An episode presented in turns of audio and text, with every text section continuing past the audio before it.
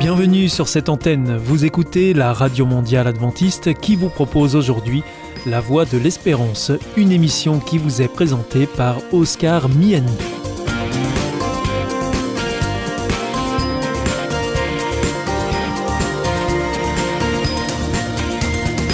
C'est avec grand plaisir que je vous retrouve sur notre antenne. Encore une fois, soyez les bienvenus à l'écoute de La Voix de l'Espérance, notre émission quotidienne de 30 minutes qui vous est présentée par Oscar Miani. Merci de votre fidélité à ce rendez-vous. Je vous rappelle que vous pouvez nous écouter sur cette antenne ou bien en podcast ou encore avec votre téléphone. Aujourd'hui, au programme Parole Solidaire, un moment d'information humanitaire avec ADRA, l'Agence de développement et de secours adventiste. Et pour conclure cette émission, vous retrouverez un moment de témoignage avec C'est vous l'histoire.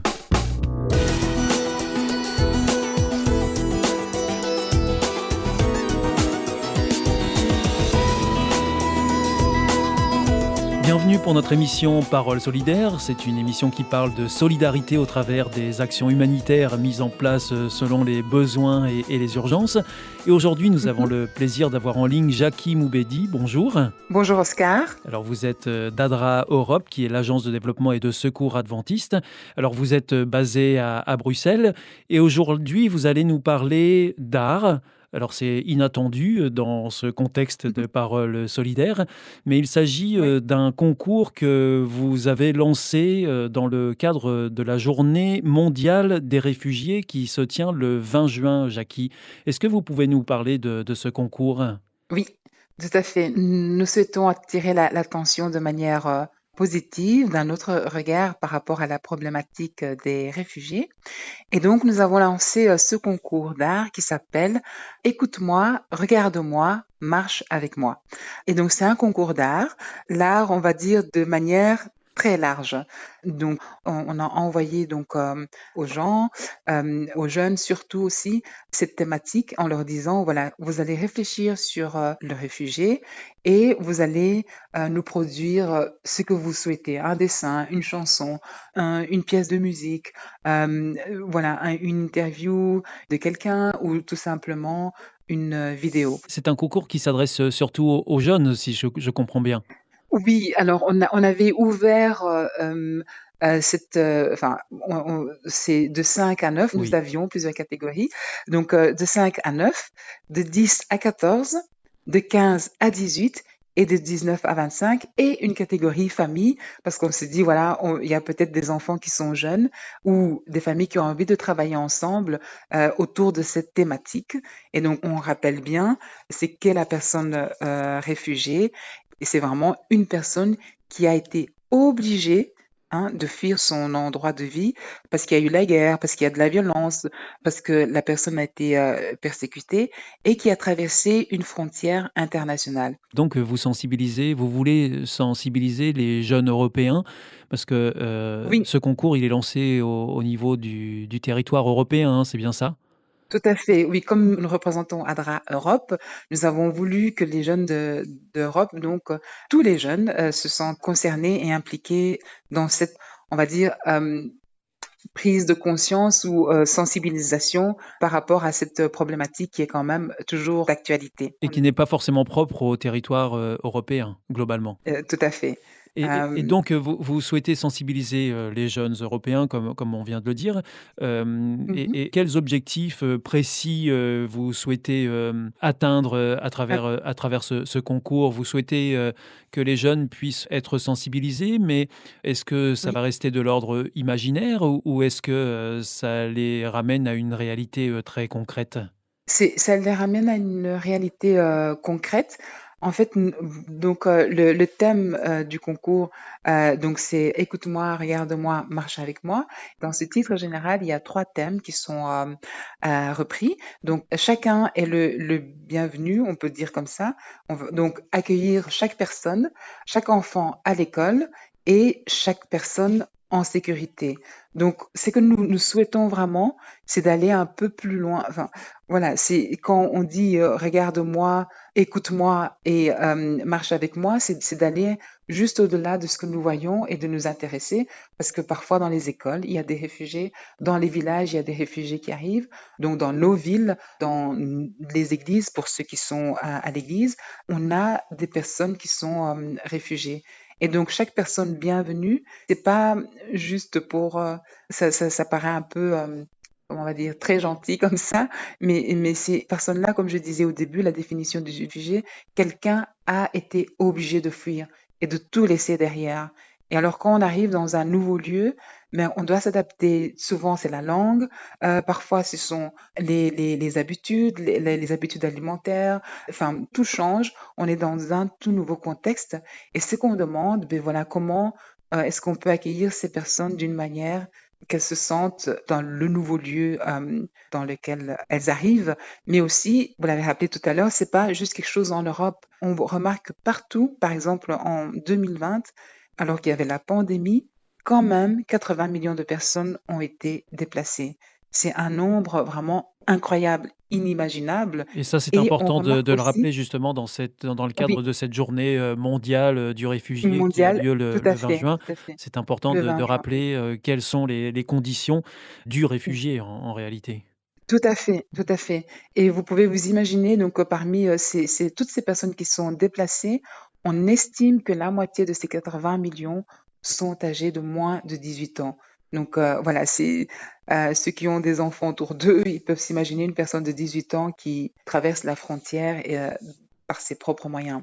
Et ensuite, évidemment, c'est sensibiliser à ce que les enfants, même en situation de crise, même si les parents sont réfugiés, même quand ils arrivent, qu'ils continuent à s'instruire. Et donc, on met vraiment l'accent sur l'accès à l'école. Dans ce contexte-là de réfugiés, on sait que 35% n'auront pas accès à l'école primaire. Après, on remonte un peu plus haut, les adolescents, donc 25% n'auront pas accès à l'école, n'auront pas accès à l'école secondaire inférieure, et on remonte encore un peu plus haut, il y aura à peu près 18% qui n'auront pas accès à l'école secondaire supérieure. Donc, vous voyez toutes ces pertes qui sont en fait en chemin dues juste à un déplacement d'un pays à un autre. Par exemple, au Yémen, actuellement, il y a un chiffre incroyable, mais c'est 6,5 millions d'enfants qui sont vraiment affectés, qui ne peuvent pas avoir accès à l'école. En République centrafricaine, par exemple, où il y a la guerre, bien évidemment, il y a la famine, mais aussi le risque que les enfants soient embrigadés comme enfants soldats et que les filles, par contre, servent d'épouses et donc qu'il y ait des mariages précoces. Et donc voilà. Et la dernière thématique, donc la première, c'est que on puisse accueillir les gens, que chacun se sente bienvenu. La deuxième, qu'on puisse les inclure dans les écoles. Et la troisième, c'est que chacun soit en sécurité. Quand on a dû fuir comme ça et tout laisser derrière, voilà, c'est vraiment un grand choc.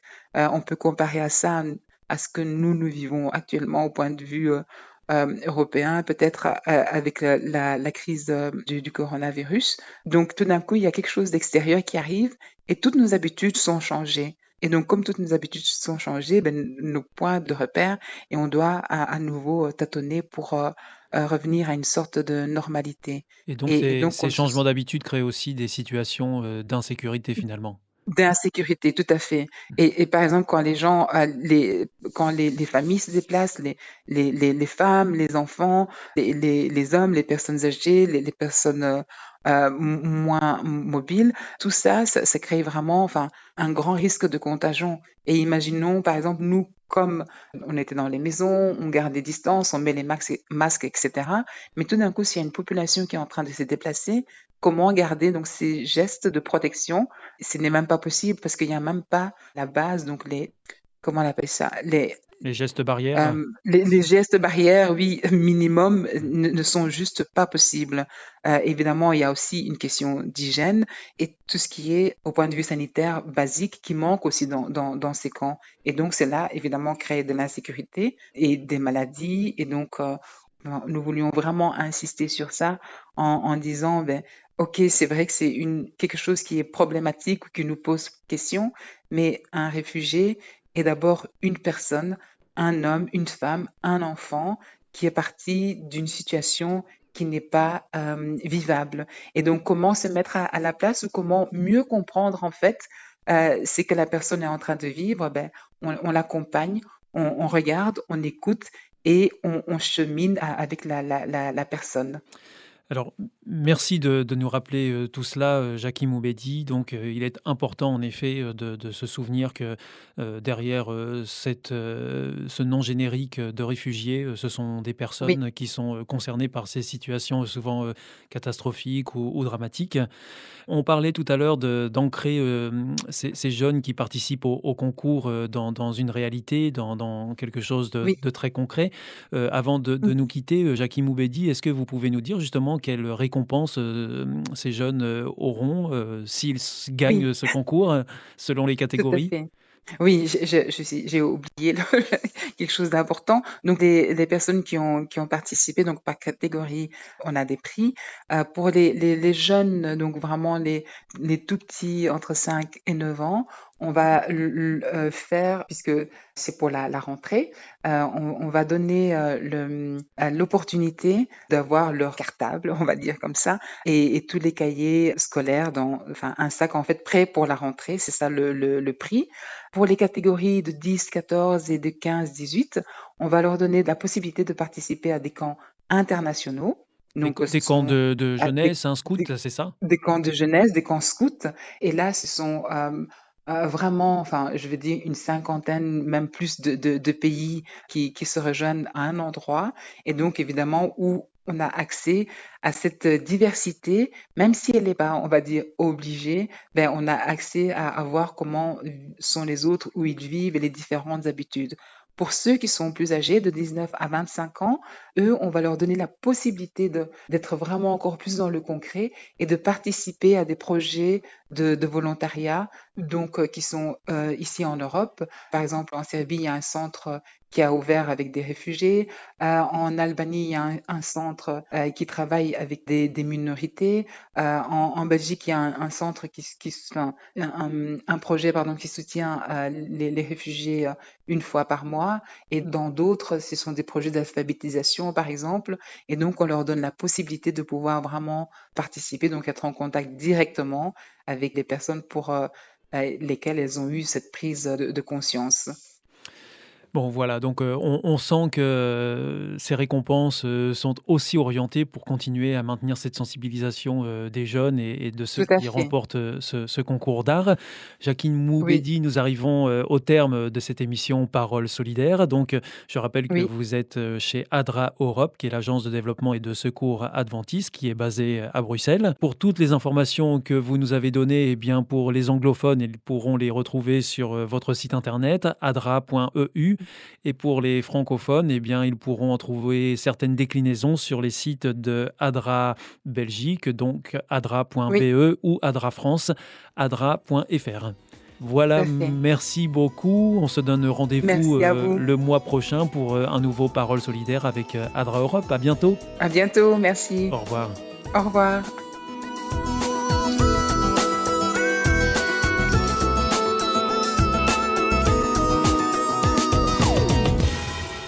Hier ist Adventist World Radio, die Stimme der Hoffnung. Questa è la Radio Mondiale Adventista. La voce della speranza.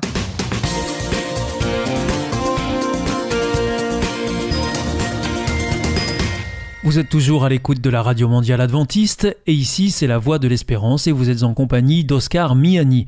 Si vous le souhaitez, vous pouvez nous demander notre grille des programmes que nous vous adresserons gratuitement.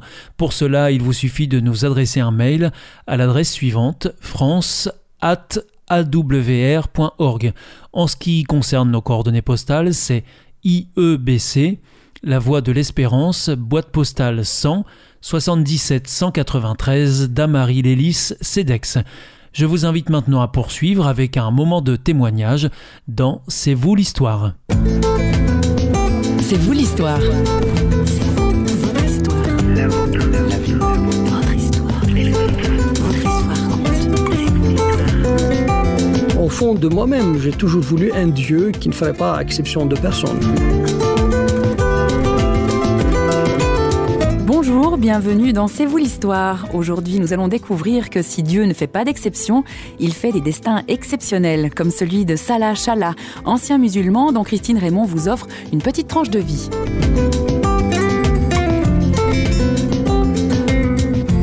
Salah Chalal est kabyle et aujourd'hui pasteur responsable d'une communauté chrétienne à Tizi Ouzou, à une centaine de kilomètres d'Alger.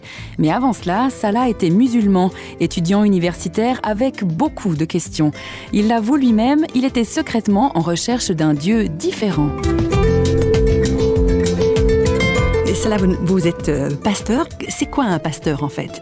C'est un responsable d'une communauté chrétienne. Et pour vous, c'est quoi un métier ? Une vocation ? Non, beaucoup plus une vocation. Je ne me suis jamais dit que je serais là aujourd'hui en tant que responsable ou pasteur. Ça n'est jamais passé dans mon esprit. Quand vous étiez un petit garçon, vous ne vous êtes pas dit un jour je serai pasteur ?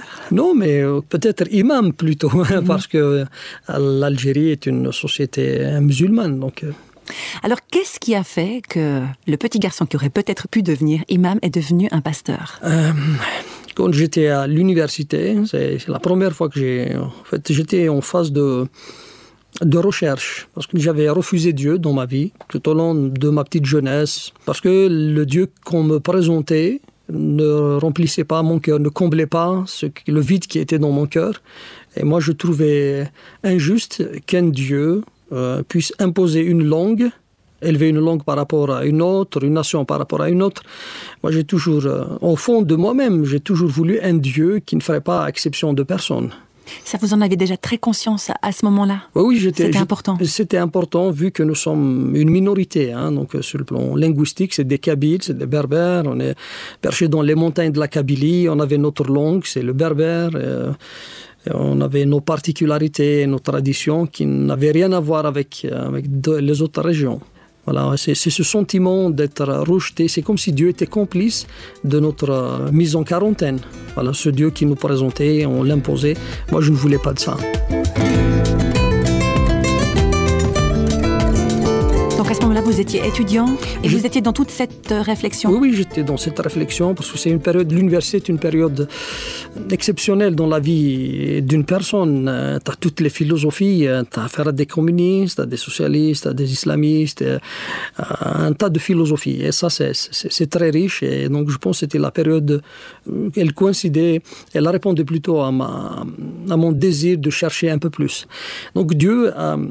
Je dirais Dieu parce que je suis croyant aujourd'hui, sinon je dirais le hasard, m'a mis en contact d'un chrétien qui est un kabyle comme moi, né dans des montagnes, fils de montagnard, et puis me présenter un Dieu qui n'avait rien à voir à ce que m'ont présenté ma culture, enfin les musulmans. Un Dieu qui est proche des hommes, qui écoute les hommes, qui voit ce qui est au fond du cœur, qui est capable de communiquer avec la langue maternelle et qui... connaît toute l'humanité, qui transcende les cultures et les civilisations. C'est ce Dieu-là, au fond de moi-même, que je recherchais. J'avais des difficultés, certes, parce que ça a pris 6 mois. En fait, j'avais vécu une crise, un combat intérieur pendant 6 mois.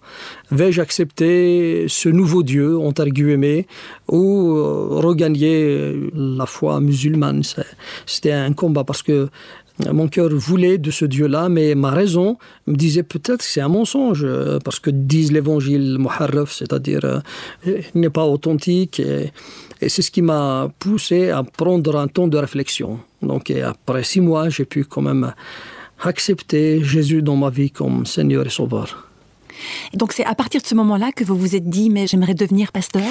Non, du tout, du tout. Pour moi, c'était une satisfaction intérieure, la peur que j'avais de Dieu, parce que j'ai peut-être omis de le dire, je disais aux gens que je ne croyais pas en Dieu, je faisais des choses qui montraient que je ne croyais pas en Dieu, mais quand même j'avais cette peur de Dieu, qu'un jour viendra que j'aurai affaire à lui. Et en fait, dès que j'ai donné mon cœur à Jésus, c'est comme si Dieu a mis sa main dans mon cœur, il a arraché cette crainte, cette peur, et il a mis sa paix. Il le dit dans la Bible, la paix qui surpasse toute intelligence. Donc il a mis cette paix, c'est-à-dire ce que je cherchais depuis toute ma jeunesse, je l'ai trouvé le jour où j'ai accepté Jésus dans mon cœur. Et c'est pour la première fois de ma vie que je pouvais être en paix et que je me disais, aujourd'hui je peux mourir. Je n'ai plus peur de Dieu. Et ça, c'est formidable. C'est une chose... Je pense que tout être humain recherche, en fait, c'est cette réconciliation avec Dieu. Et puis, j'étais satisfait. J'ai pas cherché à devenir un pasteur ou je ne sais pas, je n'avais même pas ces idées-là, quoi. La foi de Salah s'inscrit dans un contexte bien particulier. En Algérie, l'islam est la religion d'État et les pressions à l'encontre des chrétiens sont nombreuses. Mais étonnamment... Le cœur est en paix. Donc, malgré qu'on a des persécutions, malgré qu'on a des pressions de la part de tout notre entourage, mais on est en paix. Et c'est ce qui aide les croyants à continuer de marcher en Christ. Donc, pour moi, je ne fais pas d'effort dans le sens où de motiver les gens. C'est-à-dire, c'est comme si de les influencer parce que j'ai cette conviction en moi que c'est Dieu qui les convainc et c'est lui qui met cette paix dans leur cœur. Et dès qu'ils sont en paix, ils peuvent faire tout, voilà, sans penser à tout l'entourage. Voilà. Est-ce qu'on peut dire quelque part que vous avez peur de rien ? Oui, bon. Oui, je pense qu'on a dépassé cette dimension de peur. Ça ne veut pas dire qu'on n'a pas des pensées comme ça, des craintes, c'est pas ça. Mmh. Mais on ne veut pas répondre à la peur. Mais on est, je dirais que le chrétien est conscient en Algérie qu'il doit payer le prix. Jésus a été très clair. Il nous a avertis et nous le vivons. Il a bien dit, vous aurez des tribulations dans le monde, prenez courage, car j'ai vaincu le monde. Donc, ce n'est pas la fête. Les gens ne se réjouissent pas de notre conversion, au contraire. Et il a dit aussi, comme ils m'ont haï, ils vous haïront. Donc, c'est ce que nous vivons. Mais encore, il nous encourage en disant, s'ils m'ont écouté, ils vous écouteront aussi. En fait, nous avons espoir que les Algériens vont nous écouter, si nous demeurons fidèles au Christ. Peut-être une dernière question encore, Salah. C'est quoi qui vous passionne le plus dans cette vocation de pasteur ? Ce qui me fascine le plus, c'est à chaque fois que je lis ce qu'a dit le Seigneur. Il dit que je bâtirai mon église et les portes du séjour des morts ne prévaudront point contre elle. Jésus, il est le chef de l'église et c'est lui qui l'a bâtie. Nous ne sommes que de simples outils, hein, j'exagère, mais quand même, on est des personnes dans son cœur. Mais il veut composer avec nous. Ce qui me fascine le plus, c'est que Dieu collabore avec les hommes. C'est un honneur, un privilège, mais aussi une responsabilité. Donc, quand il est dit ça, c'est que ce n'est pas une construction physique. On ne voit pas Jésus qui prend les briques et qui monte. C'est une construction spirituelle, tu vois. C'est mettre les gens ensemble pour qu'ils puissent communier, c'est-à-dire partager les peines et les joies, les échecs et les réussites, c'est-à-dire un ensemble de personnes, un corps spirituel, si j'ose dire, une véritable communion. Je pense que c'est ça l'Église. C'est que Dieu veut bâtir. Il veut que les hommes, comme ils se sont réconciliés avec Dieu, maintenant Dieu veut que les hommes se réconcilient les uns envers les autres, qu'il y ait une réconciliation horizontale entre les hommes. Et s'il n'y a pas cette réconciliation avec Dieu, on ne peut pas vivre ensemble. Donc Jésus, il est venu déjà pour régler le premier problème et il nous aide encore aujourd'hui pour que nous soyons ensemble unis avec lui en esprit, évidemment. Alors c'est être unis avec les autres personnes de la communauté, comme on l'a bien compris, comme vous venez de l'expliquer, et comment vivre alors avec votre entourage, avec vos amis musulmans? Le plus important pour nous, c'est d'être des témoins. Nous savons une chose, c'est que c'est Dieu qui convainc. Je ne peux pas convaincre un homme. Si j'arrive à le convaincre, alors je deviendrai de fait manipulateur. Si c'est moi qui influence la personne, alors je serai manipulateur et menteur devant Dieu. Mais si j'ai cette conviction que c'est Dieu qui convainc, alors Dieu me demande une chose, c'est d'être témoin de la vérité. Tout simple, de partager ma foi, d'expliquer comment le Seigneur m'a trouvé, qu'est-ce qui a changé, comment j'étais, comment je suis aujourd'hui. Et au-delà de la parole, c'est la vie en fait, c'est la vie au quotidien. Et ça, c'est important pour nous. Donc garder le contact toujours. Dieu n'a jamais rompu le contact avec l'humanité et il nous demande aussi d'être semblables à lui, d'être des témoins de son amour, de sa bonté, de sa patience. Et ça c'est important, ça nous demande un sacrifice mais nous l'assumons parce que son esprit nous aide chaque jour. Cette émission était signée, vous le savez maintenant, Radio Réveil bien sûr, à plus.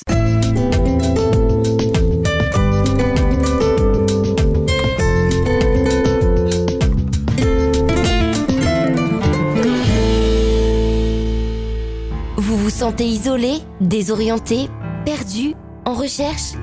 L'IEBC, l'Institut de la Bible par correspondance, vous accompagne et vous propose des cours gratuits à suivre chez vous et à votre rythme.